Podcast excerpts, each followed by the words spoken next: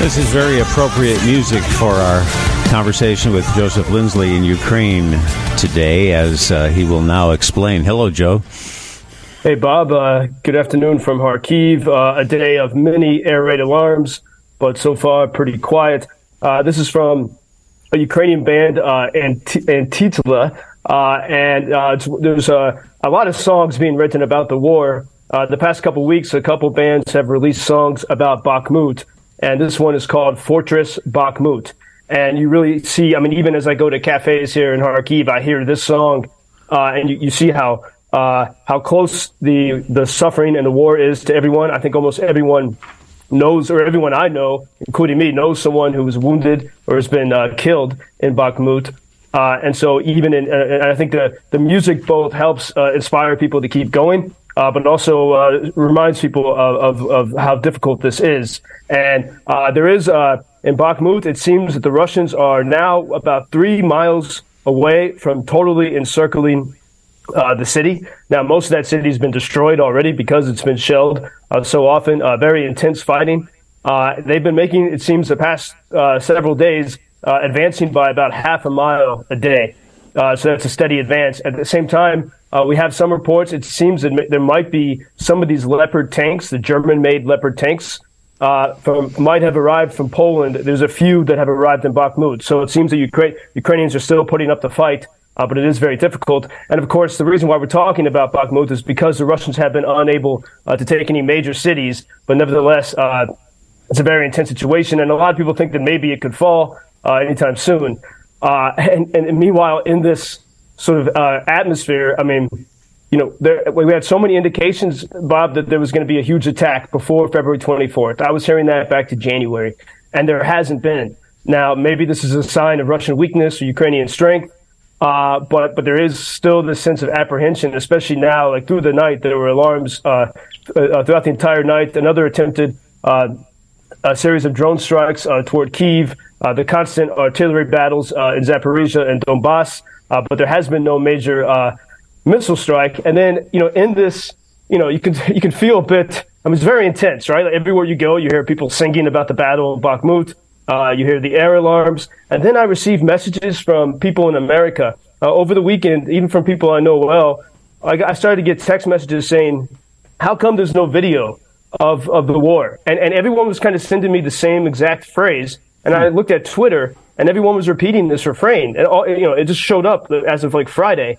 And you know, there is more video than ever from this war. I mean, we don't, we don't. No one had uh, cell phones or uh, Instagram during the Spanish Civil War. You know, we had Hemingway to tell us the story, uh, mm-hmm. and and World War II. But we have so much evidence here, and still people will just sort of repeat these things. And I do think that a lot of this is, you know, sort of Russian propaganda putting out, you know, just putting out these assertions and hoping that it spreads and even hoping that it makes people here more careless in sharing videos.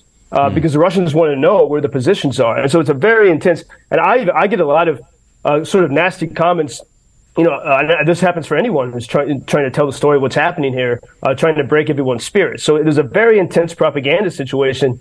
And then uh, I heard this morning, um, and now it's trending on Twitter. There's a video from President Zelensky's press conference over the weekend, and uh, a uh, former uh, Assistant Secretary of Defense under Donald Trump and uh, uh, tweeted a clip of this video. And friends of mine who used to work in the Pentagon, very smart people, tweeted this clip in which President Zelensky is saying that soon the United States is going to have to send its sons and daughters to fight just the way that Ukraine is now.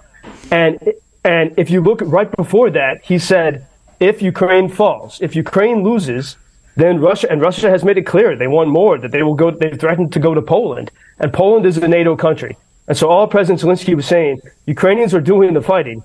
Give them the weapons to do it. Because if Ukraine falls, then po- Poland can be invaded next. In fact, today, uh, Finland has announced they're building a wall with Russia. But Poland is a NATO country.